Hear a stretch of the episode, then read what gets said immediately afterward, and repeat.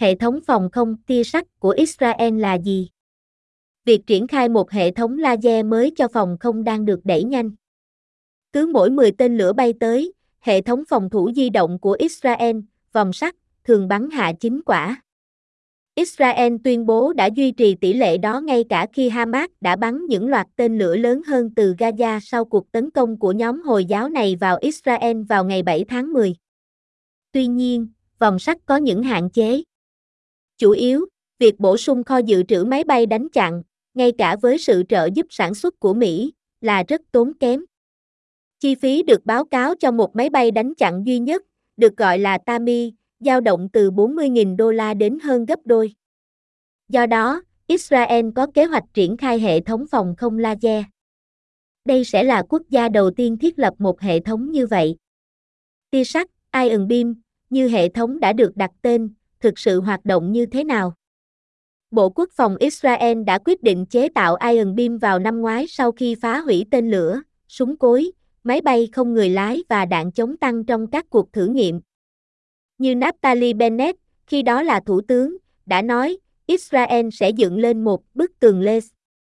Các hoạt động dự kiến sẽ bắt đầu vào năm 2025. Bây giờ, với chiến tranh đang hoành hành, dòng thời gian đang bị xáo trộn.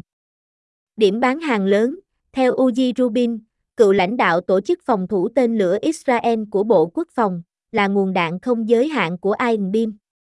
Các bức ảnh laser được sản xuất ngay lập tức, ông lưu ý, mỗi tia chỉ tốn vài đô la để mua dầu diesel dùng chạy máy phát điện. Iron Beam là một kỳ quan công nghệ. Súng laser di động sử dụng cấu hình gương phức tạp để chuyển hướng photon từ diode phát sáng thành một chùm tia duy nhất. Để ngăn gương tan chảy, chúng được thiết kế với hệ thống làm mát và phản xạ đặc biệt. Sau 10 km di chuyển, một tia laser ion beam được cho là có đường kính của một đồng xu và có độ chính xác đáng kinh ngạc, bất chấp tác động biến dạng của nhiệt độ gió và không khí. Nhưng dù tia laser 100 kW của ion beam có đáng sợ đến đâu, tiến sĩ Rubin cảnh báo rằng những kỳ vọng rộng rãi về hiệu suất của chiến tranh giữa các vì sao là không thực tế.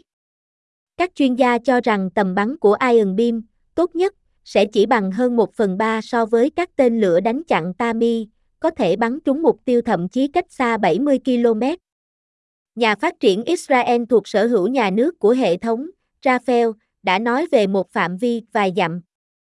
Một hạn chế là thời tiết có thể ảnh hưởng đến hệ thống, độ ẩm và các hạt, như khói, hấp thụ năng lượng laser. Một nhược điểm khác là thời gian dừng. Phải mất vài giây tiếp xúc để tia laser ion beam bơm đủ năng lượng vào một tên lửa đang quay để nó vỡ ra hoặc phát nổ. Do đó, một khẩu súng ion beam sẽ không thể ngăn chặn một loạt đạn pháo hạng nặng, vì vậy hệ thống sẽ được sử dụng cùng với vòng sắt, bắn các cú vô lê đánh chặn nhanh chóng.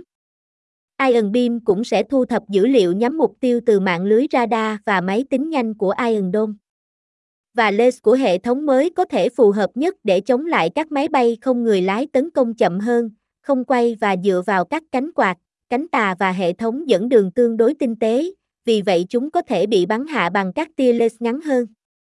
Một mối lo ngại là Hamas và các nhóm chiến binh khác có thể tìm cách bọc tên lửa bằng vật liệu chịu nhiệt. Và chi phí thiết lập tin của Iron Beam là đáng kể, mặc dù không được tiết lộ.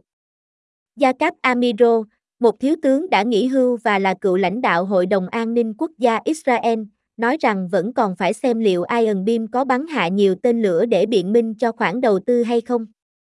Các hệ thống phòng không laser khác đang được triển khai.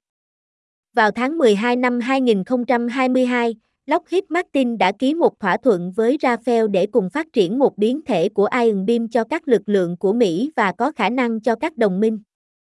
Nhóm nghiên cứu năng lượng định hướng của Phòng Thí nghiệm Nghiên cứu Không quân Mỹ ở Albuquerque, New Mexico, đang phát triển laser 300 kW để đánh bại những những loạt tên lửa áp đảo khi xảy ra xung đột.